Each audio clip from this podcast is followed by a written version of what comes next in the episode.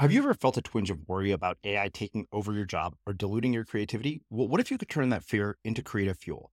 We've just published an amazing new ebook called The Four Keys to Success in an AI World. And this is more than just a guide, it's a deep exploration into the human skills that AI can't touch, the skills that are essential for standing out and thriving, no matter how much technology evolves. We're talking about real differentiators here like creativity, emotional intelligence, critical thinking, and much more. Inside, you'll find actionable insights and strategies to develop these skills, whether you're a creative person, a business person, or just simply someone who loves personal development. This isn't a story about tech taking over, it's a story of human creativity thriving alongside AI. Picture this AI as your creative co pilot, not just as a tool, but a collaborator that enhances your unique human skills. The Four Keys ebook will show you exactly how to do that and view AI in a new way that empowers you instead of overshadows you. Transform your creative potential today. Head over to unmistakablecreative.com slash four keys. Use the number four, K E Y S. That's unmistakablecreative.com slash four keys and download your free copy. Why is it that some organizations succeed and scale while others don't? And I, I learned in my research that this funding wall is a real thing, that two thirds of nonprofits are $500,000 and below in revenue. Um, and that many of them would like to grow, but are on this treadmill just trying to make payroll every month when they should be focusing on the problems that they're trying to solve. So I went out and I surveyed hundreds of social entrepreneurs and I sat down with 100 nonprofit leaders and their staff and their beneficiaries and their funders all to get to the bottom of this question of why certain organizations succeed. And I kept waiting in my conversations for people to say, oh, it's just charisma or a good idea or you know something like that that gets people ahead but nobody said that and it's not to say that charisma and passion and you know brilliant ideas aren't important but what was so interesting to me about all of my research is that really it came down to this fundamental set of skills uh, that helped organizations lay the foundation for success. So, testing and innovation, measuring impact, fundraising, experimentation, and developing a funding model to help an organization grow, collective leadership, uh, and storytelling. And so, those are the five. Those are the five strategies that I talk about in the book. I'm Srini Rao, and this is the Unmistakable Creative Podcast, where you get a window into the stories and insights of the most innovative and creative minds who've started movements, built thriving businesses, written best selling books, and created insanely interesting art. For more, check out our 500 episode archive at unmistakablecreative.com.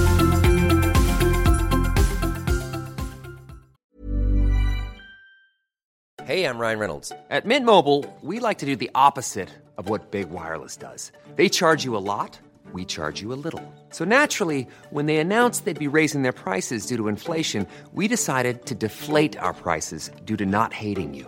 That's right. We're cutting the price of Mint Unlimited from $30 a month to just $15 a month. Give it a try at mintmobile.com slash switch. $45 upfront for three months plus taxes and fees. Promote for new customers for limited time. Unlimited more than 40 gigabytes per month. Slows. Full terms at mintmobile.com.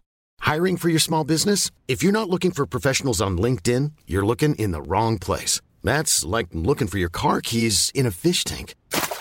LinkedIn helps you hire professionals you can't find anywhere else, even those who aren't actively searching for a new job but might be open to the perfect role. In a given month, over 70% of LinkedIn users don't even visit other leading job sites. So start looking in the right place. With LinkedIn, you can hire professionals like a professional. Post your free job on linkedin.com slash people today. Planning for your next trip? Elevate your travel style with Quince. Quince has all the jet-setting essentials you'll want for your next getaway, like European linen, premium luggage options, buttery soft Italian leather bags, and so much more. And it's all priced at 50 to 80% less than similar brands. Plus, Quince only works with factories that use safe and ethical manufacturing practices. Pack your bags with high-quality essentials you'll be wearing for vacations to come with Quince. Go to quince.com slash trip for free shipping and 365-day returns. Quality sleep is essential. That's why the Sleep Number Smart Bed is designed for your ever-evolving sleep needs. Need a bed that's firmer or softer on either side?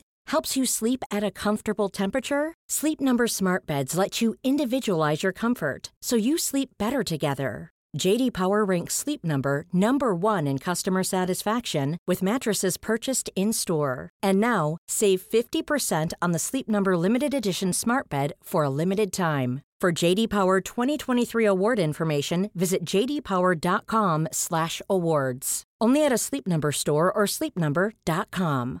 Everyone knows therapy is great for solving problems, but getting therapy has its own problems too, like finding the right therapist, fitting into their schedule, and of course, the cost. Well, BetterHelp can solve those problems.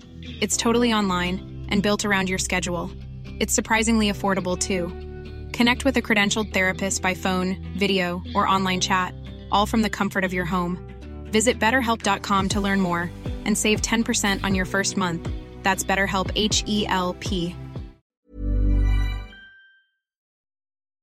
As creators, we're always on the move. Whether it's a live podcast event, a pop up shop, or a workshop, we're constantly interacting with community, and that's where Tap to Pay on iPhone and Stripe comes in.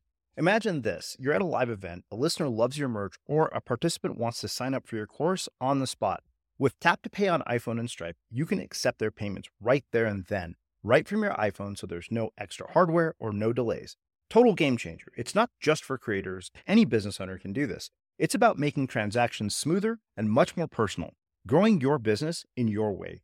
We've been using Stripe for our products and courses for a long time, and now with Tap to Pay on iPhone, you can take your business to the next level too. So visit stripe.com slash tap iPhone to learn more. Remember, folks, with Tap to Pay on iPhone and Stripe, your business is always at your fingertips. Kathleen, welcome to the Unmistakable Creative. Thanks so much for taking the time to join us. Thanks so much for having me. Yeah, so I was actually introduced to you by way of uh, our mutual literary agent, Lisa DiMona, who uh, had nothing but amazing things to say about you. And uh, after I got to dig into your work a little bit, I happened to agree with her assessment. So I'm really thrilled to have you here. But before we get into your work, I want to start by asking you where in the world did you grow up? And what impact did where you grew up end up having uh, on your life and your career? Mm, well, I grew up in a small town in Napa, California, which um, has become quite fancy and well known since I grew up there. but really, when I grew up, it was um, just a typical small town. It was a farming town where people happened to make wine, and um, and and I grew up in a family that was very involved in the nonprofit sector. And so you would often find uh, my sisters and I tagging along with our parents, volunteering on the weekends at the local soup kitchen or at the hospital.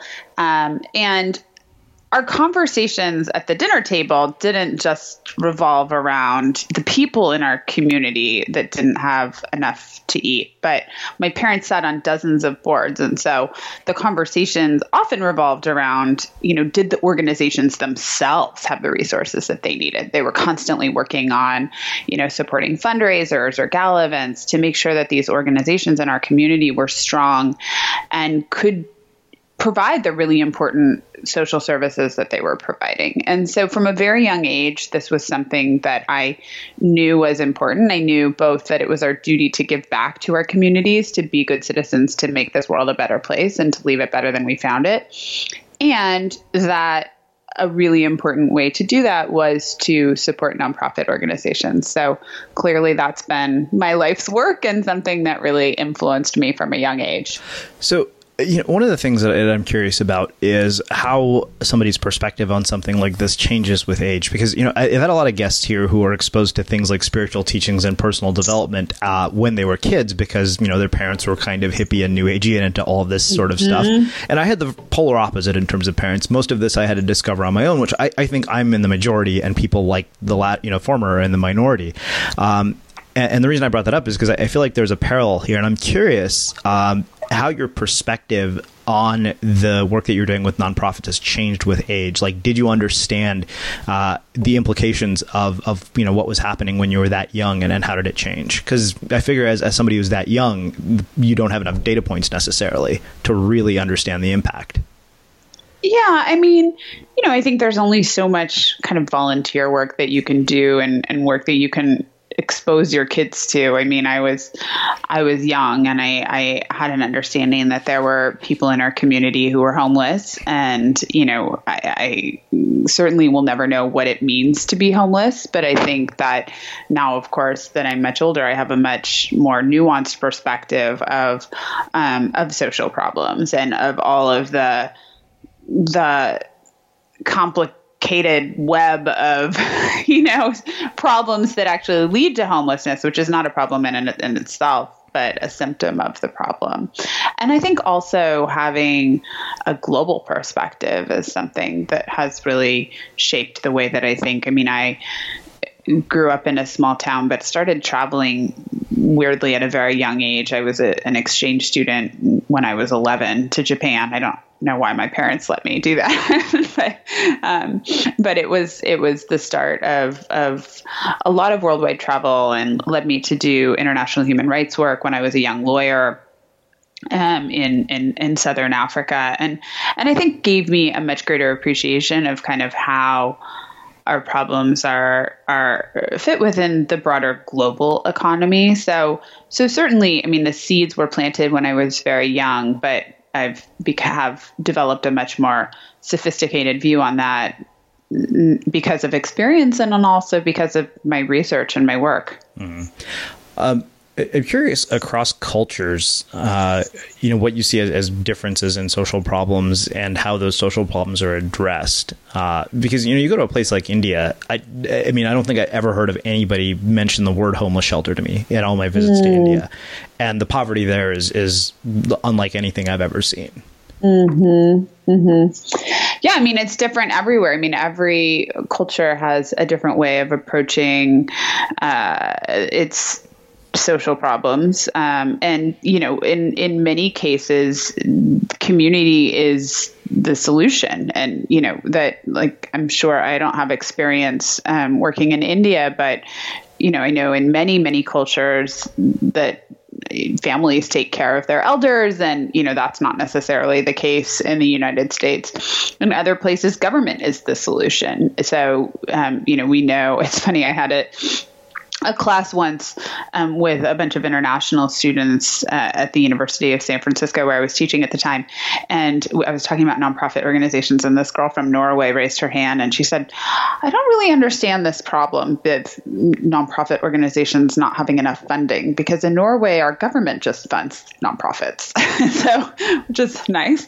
Um, so, so that's, you know, another approach is to, to, to take a government approach. And then, you know, in the United States, we have have a very strong tradition of philanthropy, um, which has really stemmed from, you know, in the early days, these Protestant values around work um, and and and having a strong work ethic, and you know, giving back to those in the community who didn't have um, the the the resources that they needed to survive mm-hmm. and thrive and um, and and and something that has developed in very interesting ways with um, our legal structure and the uh, the tax structure um, that allows nonprofits to operate in the way that they do and allows people to uh, withhold money and get tax exemptions for supporting nonprofits, um, which you know promotes nonprofit work um, here and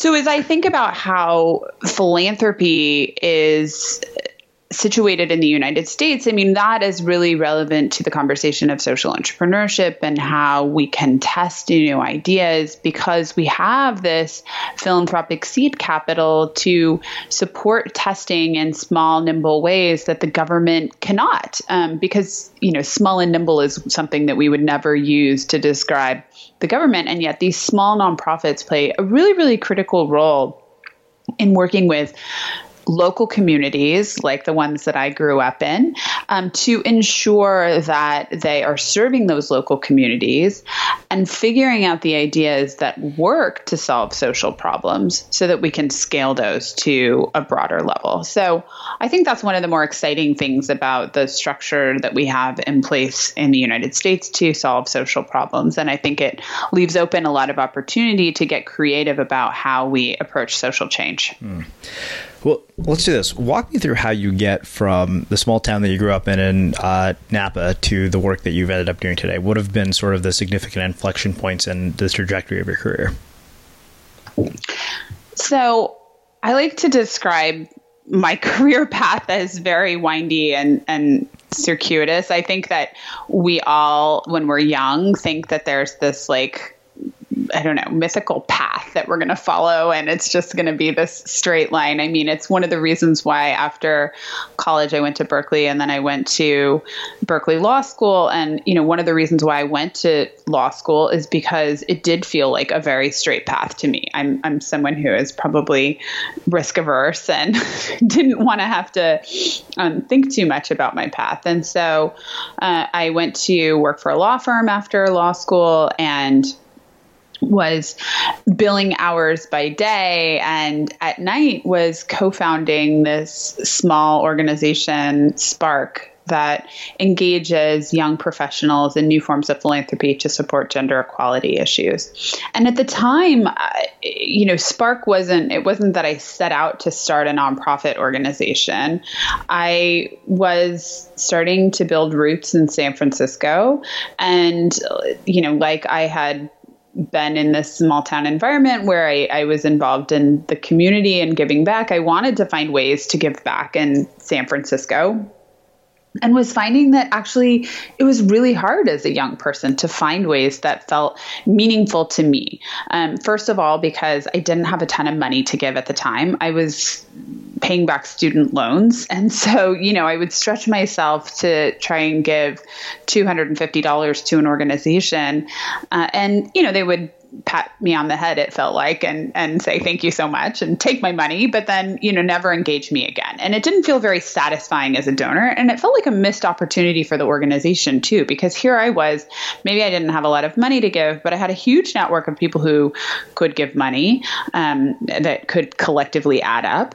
And I had a lot of time and expertise and passion that the organization wasn't harnessing at all And simultaneously, I was looking at the organizations that were focused on getting at young people, like these you know benefit balls where you would have an event at night and then nobody would really talk about the cause. It was um, maybe a brief programmatic afterthought. And then you'd have all these people you'd get them excited about a cause and then and then that would be it. There would be nothing after the fact. And so when we started Spark, um, my co founders and I, a group of women I went to college with, thought, what if we could harness that energy and we could validate young people for what they can give back and provide channels for them to give back in meaningful ways by educating them about philanthropy and about gender equality issues, by giving them tools to be able to go into their workplace and advocate for.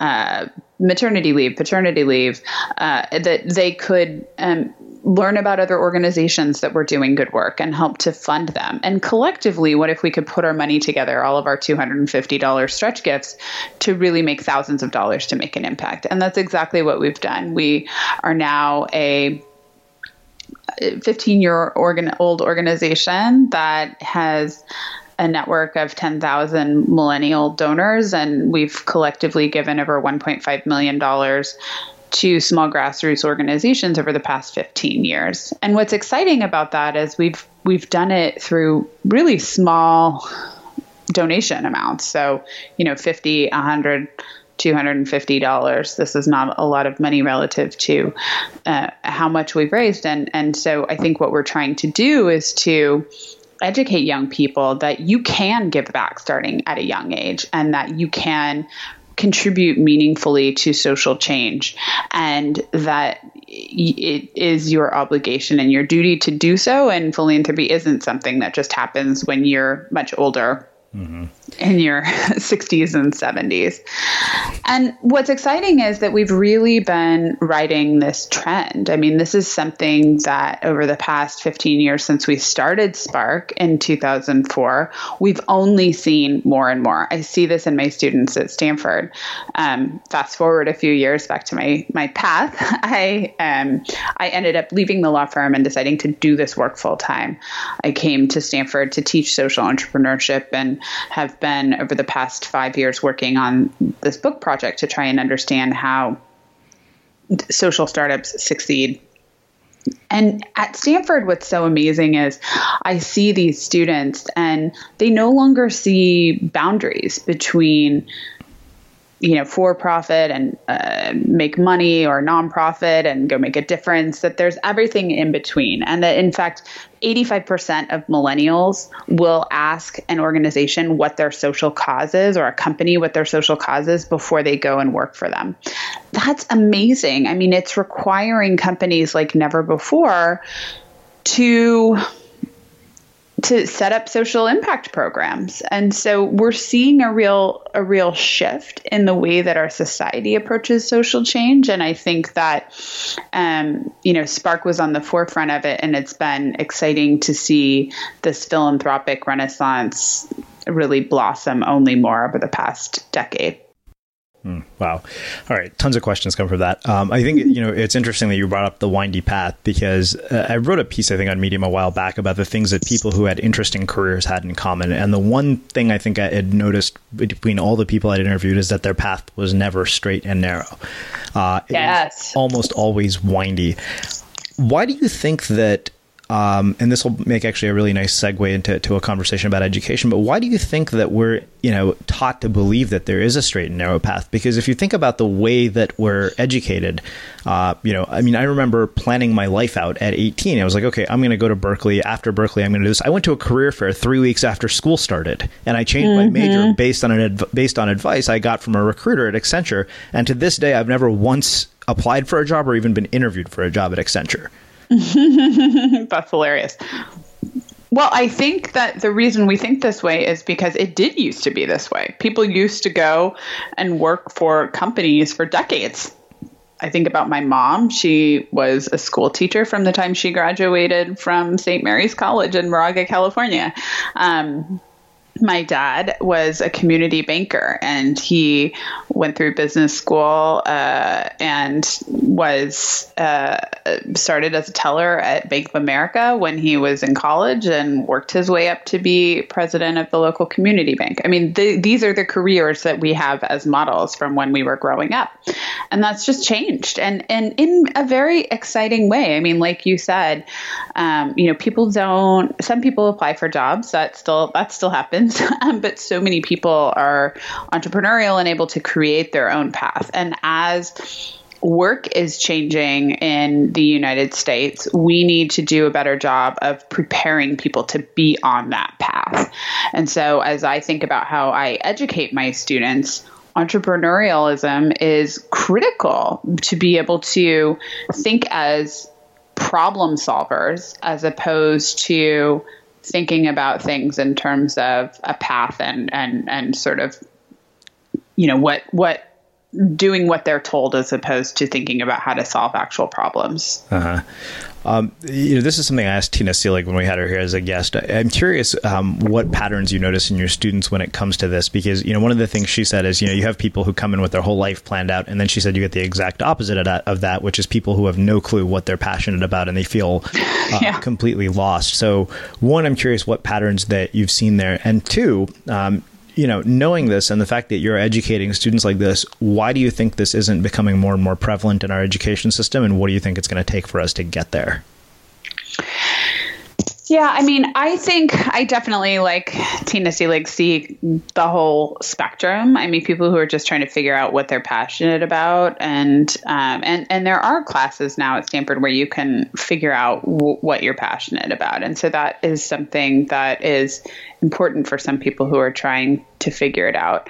I think it's not just figuring out what you're passionate about, but figuring out what you're good at. I mean, this is something that really gave me the courage to leave my law firm job is I heard this talk by this guy Chip Conley who wrote this book called Peak. And he says you could be using your skills really well and be really excelling at your job. But if you're not passionate about what you're doing, you're never going to achieve your peak. And then conversely, you could be really passionate about something, but really be terrible at what you're doing and not really performing. And that's not going to be very satisfying either. And so in life, what we all should be seeking to do is to think about not only where we're passionate, but also what are we good at and what are our strengths and and using those strengths to help do something that we're passionate about will be where we will achieve our peak impact in this world. So I think that's that's a nice framing that I I think about often and was really influential to me. Um, you know, in terms of how we educate students, um, something that has really struck me recently is you know, we've all watched these students in Parkland, Florida, get on CNN and, you know, be so incredibly impressive in advocating for gun control in the aftermath of the shooting that happened at the Stoneman Douglas High School. And you know, of course, all of us are watching these kids in awe on CNN. I've had media training and I watch them and think, oh my goodness, would I, I couldn't be as eloquent or as as savvy as they uh, as they have been. Um, you know, these are high school students. It's hard hard to remember that. And I recently found out an interesting story, which is that Broward County has one of the best debate teams in the country and that these kids are taught in the Broward County schools to speak extemporaneously about issues, um, advocacy, social causes from the time they are in elementary school. And so these kids uh, who are appearing on CNN have been on debate teams. And in fact, last year, their debate was on gun control. And I think this is a really interesting story because I think it shows that the fact that these kids have been so successful in really turning the tide on gun control, a lot of people saying that are saying this feels different. We are seeing companies um, that are coming down on assault weapons, that are um, you know coming down on the NRA. So it is different. We're seeing results um, in a way that we we haven't before. And what's amazing about this story is it's not a coincidence that these kids have been prepared for this moment. And so as I think about how can we transform the education system so that we can um, prepare all kids for the moment of crisis that they might face, because the social problems that we're facing, whether it's climate change, whether it's you know racial injustices or increasing gaps between the rich and the poor in our society and around the world, these young people have to be prepared to tackle those issues, and we have to be teaching them skills like problem solving, like extemporaneous speaking and advocacy, like empathy and and, and understanding, um, if we want them to be successful in this new world. Mm-hmm. Um, you know, in the opposite of the spectrum, I mean, with older people, you see almost a level of apathy when it comes to social change, or not just apathy, but rage and an unwillingness to do anything about it. And I'm curious, mm. um, you know, what your perspective is on that. I mean, because all I see are a lot of mad people yelling on the news often. It's funny that you say that because I've had I have a, a dear mentor, uh, Kavita Ramdas, who founded the Global Fund for or was the CEO of the Global Fund for Women for many years, and um, and she is a, a baby boomer, and I've had long conversations with her uh, at on the Stanford campus about how the younger generation is just so apathetic and how we we don't really do anything. And I mean, I think you know a lot of those those, those conversations predate the Women's March. I think in a way, the Women's March and you know the activism that we've seen in the aftermath of the election um, of Donald Trump has been maybe the, the coming of age for young people, and you know, coming to the streets is is a sign that things are different. Um, but my argument to her was always that I think different generations think about their activism in different ways. So, of course, young people might be really active on Twitter and uh-huh. Facebook and you know having conversations about issues that they care about Um, and, you know, for the older generation, it might be getting into the streets. And, you know, so when they don't see young people in the streets, they wonder if we really care.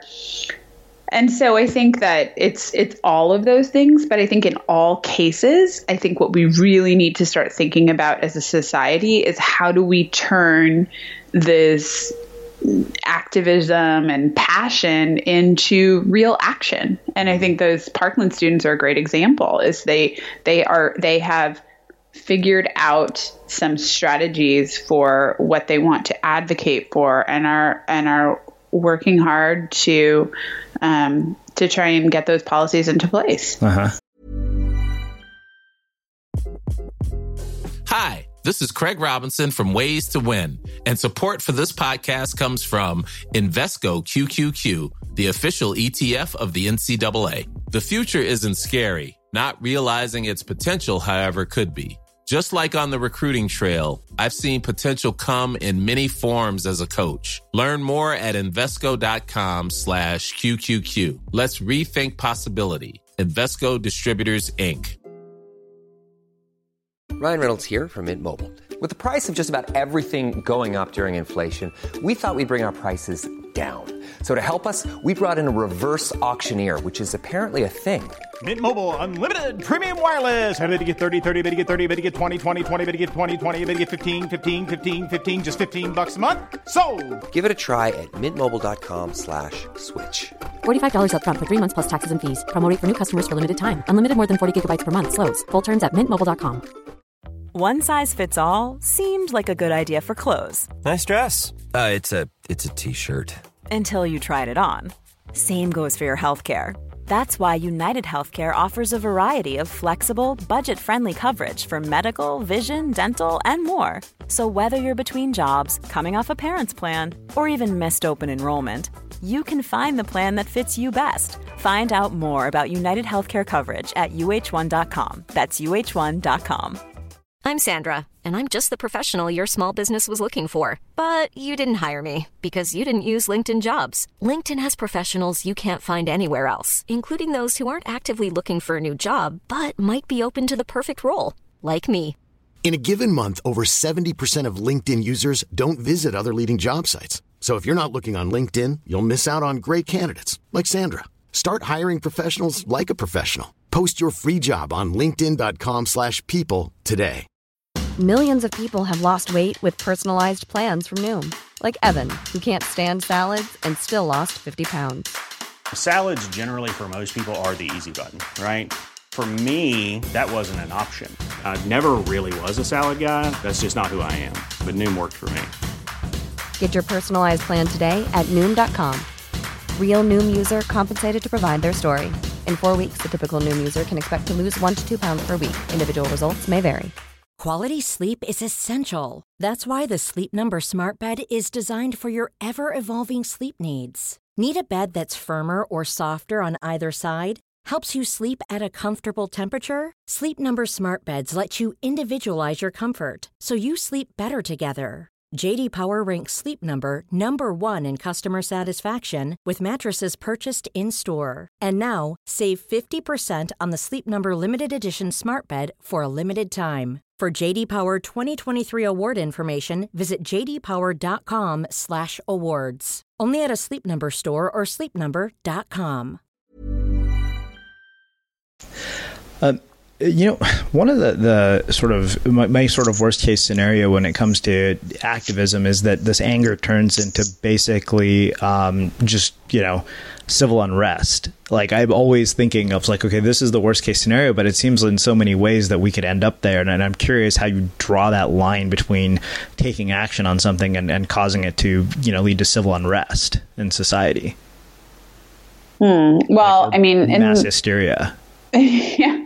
Well, in the work that I've done around the world, I mean, where I've seen civil unrest happen is, I mean, two situations. One is when there is this increasing gap between the rich and the poor, which sadly we're seeing in the United States like never before. The Gini coefficient, which is the economic indicator of the gap between the rich and the poor in any given place, is, I've heard, the highest in San Francisco as as ever before, and in in it's reaching a level of like developing countries that we think of where you know like Brazil and mm-hmm. you know other places that have a really really high Gini coefficient, um, and so I think that's a really problematic sign, and you know I think uh, another area where we often see civil unrest globally is when there's a really high unemployment rate. And that's something that we're seeing amongst young people as well, which is really problematic. As um, you know, it's harder for young people to get jobs, particularly in certain areas in the country. And so, if we don't figure out ways to employ people and give them economic purpose, then we're going to be in big trouble as a country. Well, let's do this. Um, let's shift gears a little bit and let's actually start getting into this whole idea of social startup success. Do you think you could kind of walk us through a framework for what causes social startups to succeed? Yeah, absolutely. So, uh, I, for the last five years, have been working on this research project to try and understand why some organizations succeed and scale and others don't. So, I'll tell you a story of an organization that really embodies the reason why I wrote this work this book. Uh, Rob Gitin is was a Stanford student, and like my Stanford students, he chose his class schedule based on the classes that met after 2 p.m. because he really liked to sleep in. And so he stumbled into this class one day, homelessness in America, and he fell in love. He was doing volunteer work as a part of the the class and he was volunteering with homeless youth in San Jose and he was particularly passionate about the the the organizations or sorry he was particularly passionate about the children who were really hard to reach that that the the organizations were having a hard time getting through to. These were the kids that had been let down at every stage in their lives by the juvenile justice system by the foster care system by their families by the government. And Rob had this incredible gift of of getting through to them. And so he loved hanging out with these homeless kids so much that when he graduated from college he wanted to go hang out with them more. And so he started his organization at the Crossroads really as a self employment plan to keep doing this work that he loved um, and to, to help as many kids as he possibly could. So he was doing outreach at on the streets of the Tenderloin from 7 p.m. to 7 a.m. every every morning. And he was helping kids one by one by one and he realized that one by one by one wasn't going to get him very far. That if he really wanted to make a difference in, in the homelessness problem in San Francisco, he was going to have to start a much bigger organization and he was going to have to really build a movement. And the problem is that Rob was 22 and he had never gotten a job before, been hired before, let alone, you know, hired someone himself. And he had no connections to high net worth individuals to raise the millions of dollars that he needed to raise a, to to grow this organization, and on and on and on.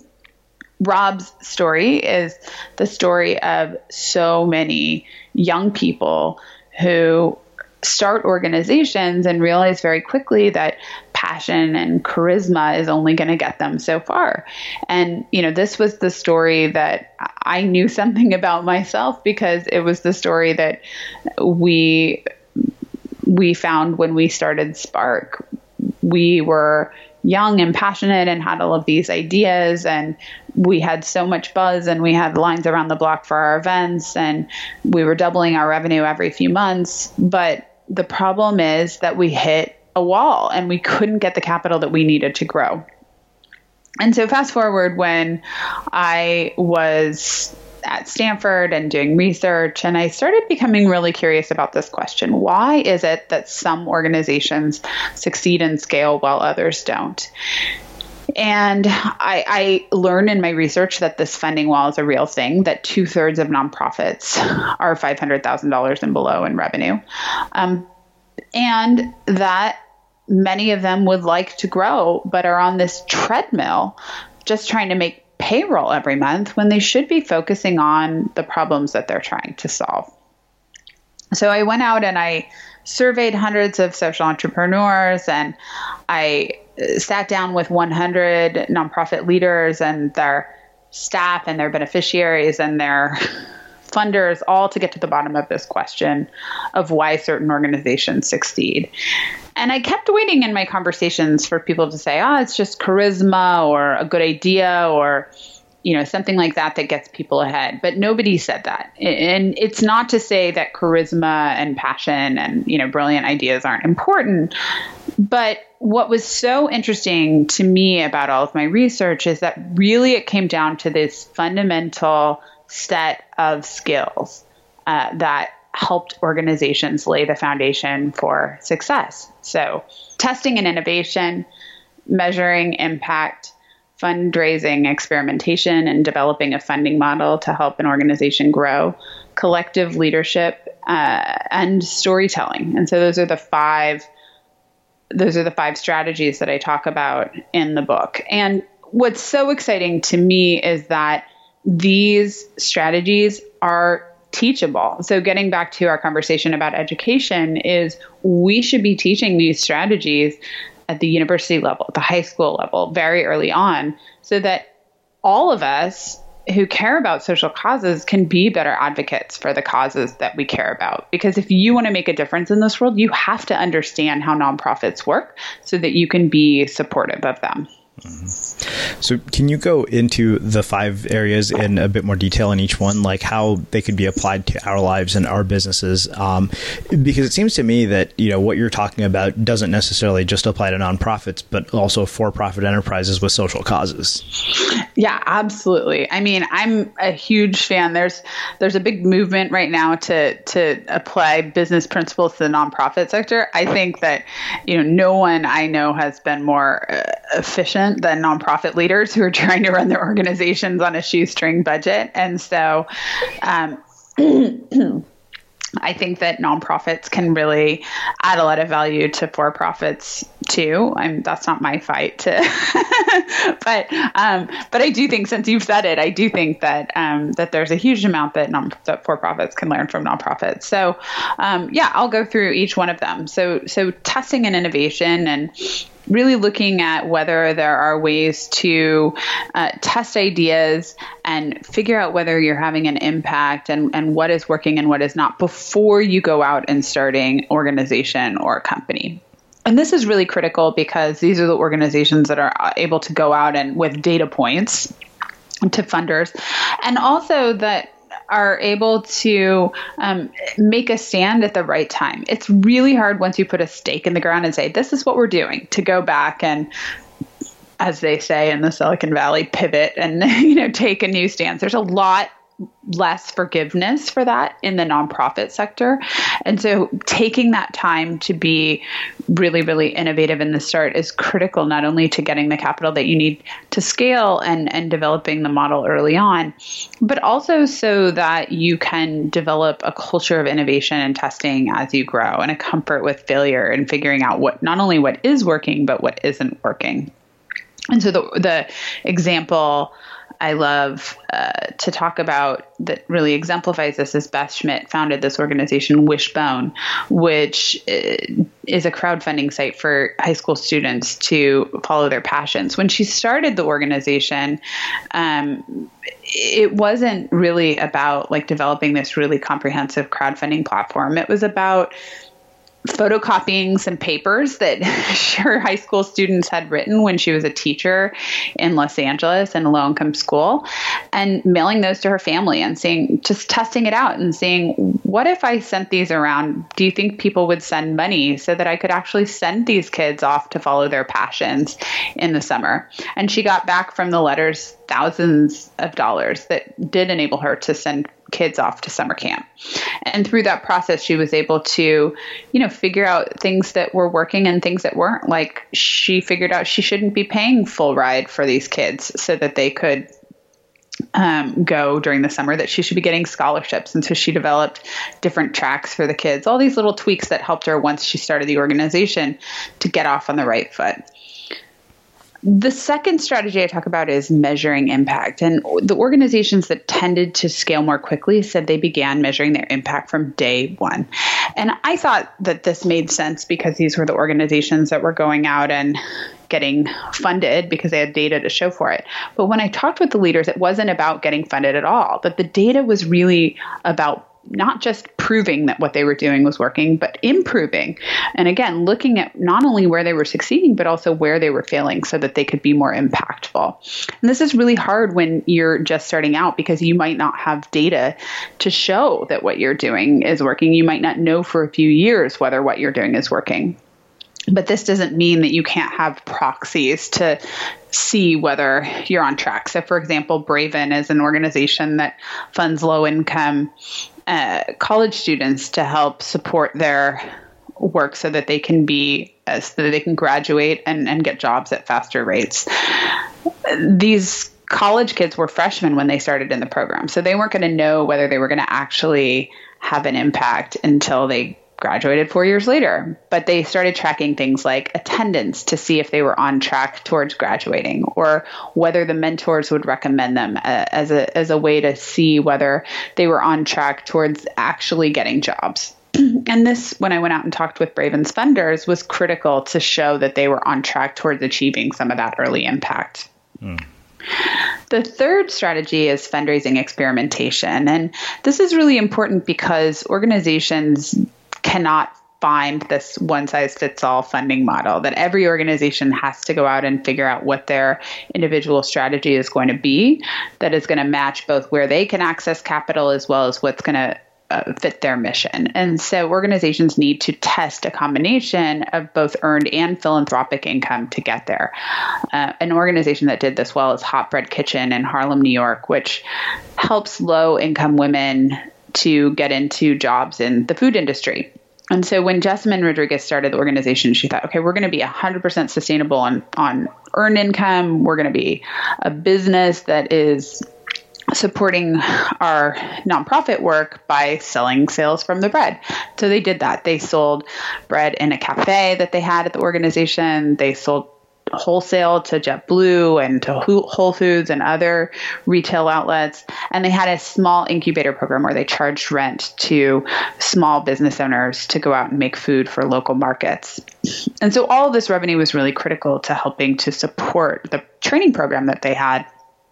But she realized that she was actually selling her vision short by not accepting philanthropic dollars, that philanthropic dollars were really important to fill the gap where the earn income wasn't necessarily um, enough to do things like provide childcare um, or keep the women in the program longer than it might be profitable.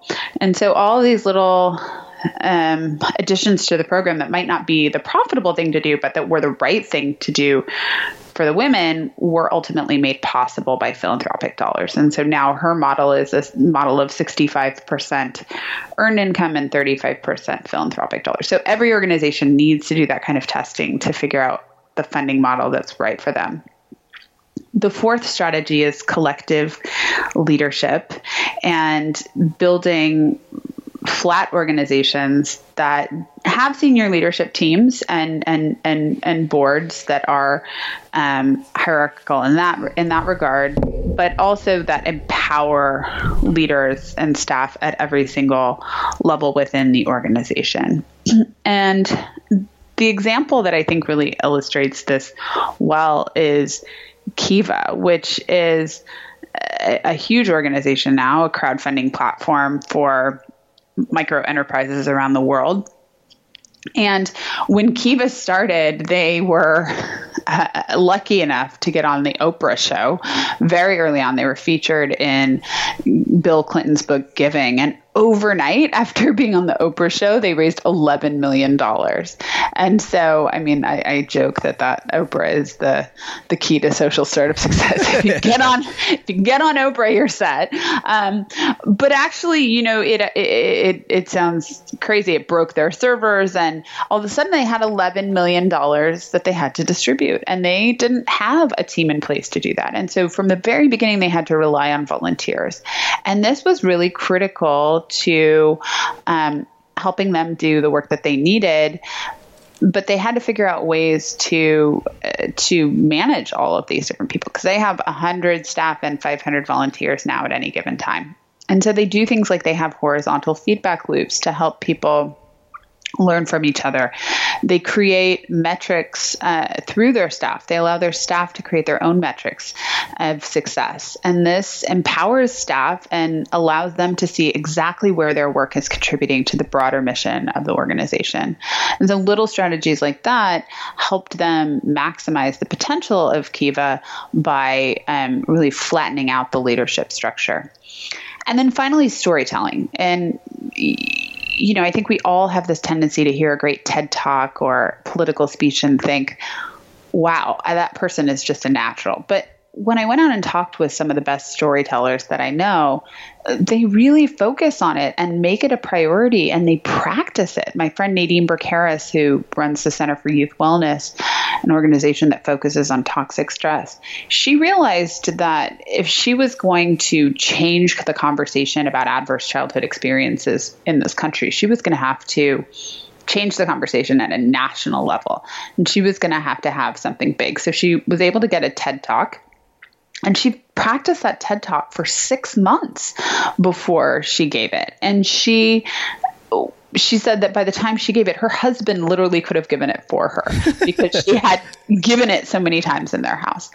And so that that's the kind of level of practice that it takes to become a good public speaker, to become a good messenger of your story. And the best organizations prioritize it not just for the executive directors, but for every staff person within the organization they'll have things like TED Talk Tuesdays where people will study different uh, different speakers, or there's a great uh, organization IDEO.org which has this thing called storytelling roulette where they spin the wheel and then a staff member is put on the spot to have to tell the story right away. And that is important to them because they're out selling their product. And if they realize that every person within the organization can be a brand ambassador and that they have to prepare them to be able to tell the story.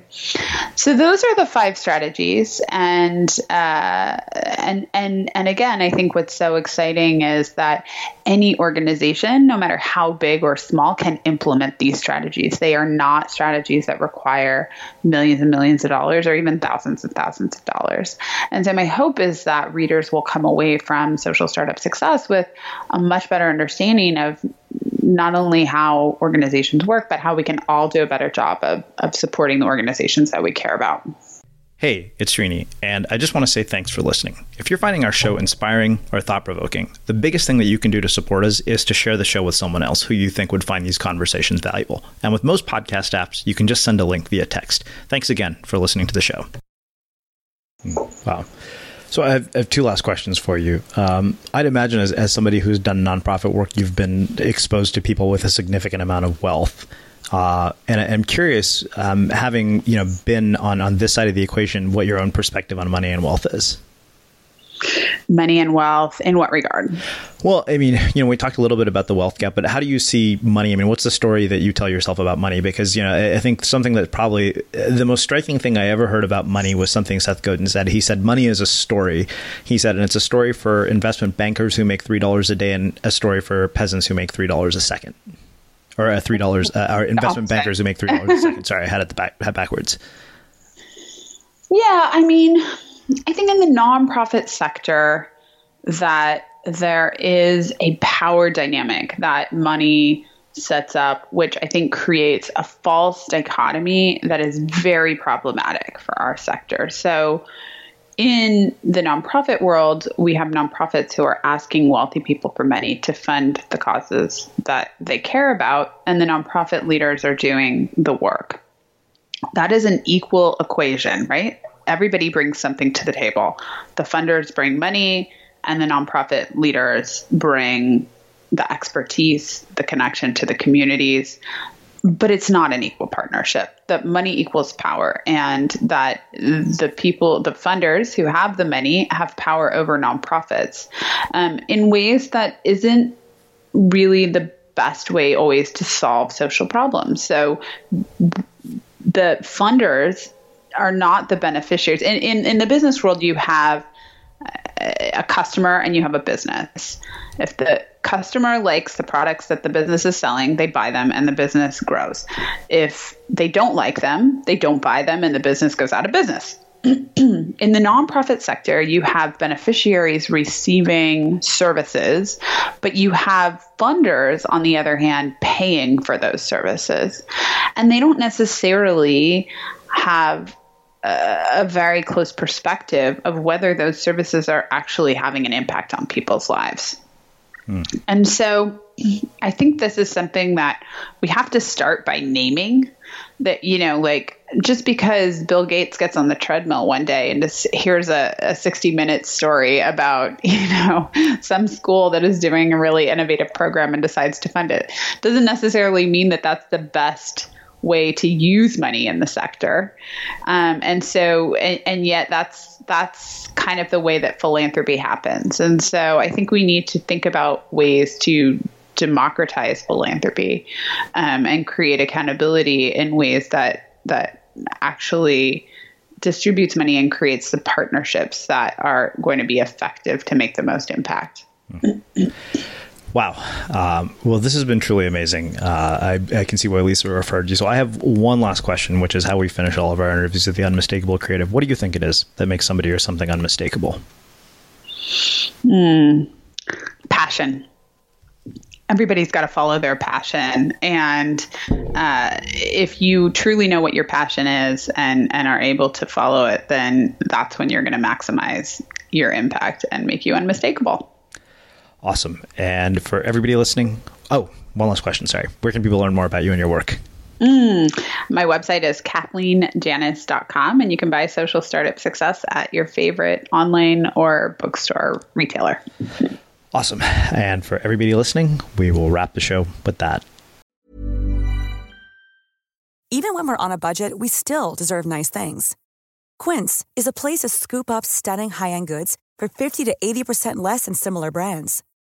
They have buttery soft cashmere sweaters starting at $50, luxurious Italian leather bags, and so much more. Plus, Quince only works with factories that use safe, ethical, and responsible manufacturing. Get the high-end goods you'll love without the high price tag with Quince.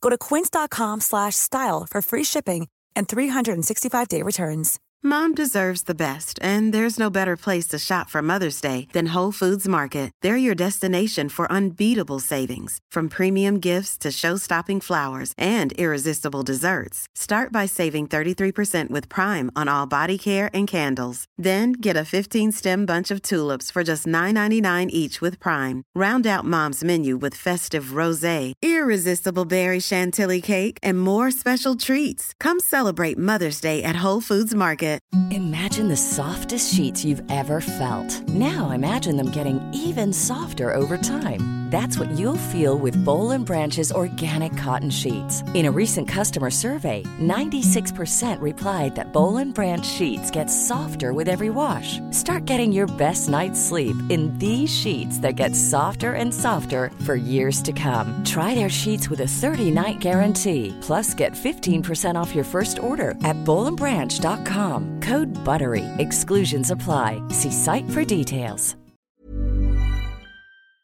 Have you ever felt a twinge of worry about AI taking over your job or diluting your creativity? Well, what if you could turn that fear into creative fuel? We've just published an amazing new ebook called The Four Keys to Success in an AI World. And this is more than just a guide, it's a deep exploration into the human skills that AI can't touch, the skills that are essential for standing out and thriving, no matter how much technology evolves. We're talking about real differentiators here like creativity, emotional intelligence, critical thinking, and much more. Inside, you'll find actionable insights and strategies to develop these skills, whether you're a creative person, a business person, or just simply someone who loves personal development. This isn't a story about tech taking over, it's a story of human creativity thriving alongside AI. Picture this AI as your creative co pilot, not just as a tool, but a collaborator that enhances your unique human skills. The Four Keys ebook will show you exactly how to do that and view AI in a new way that empowers you instead of overshadows you. Transform your creative potential today. Head over to unmistakablecreative.com slash four keys. Use the number four, K E Y S. That's unmistakablecreative.com slash four keys and download your free copy.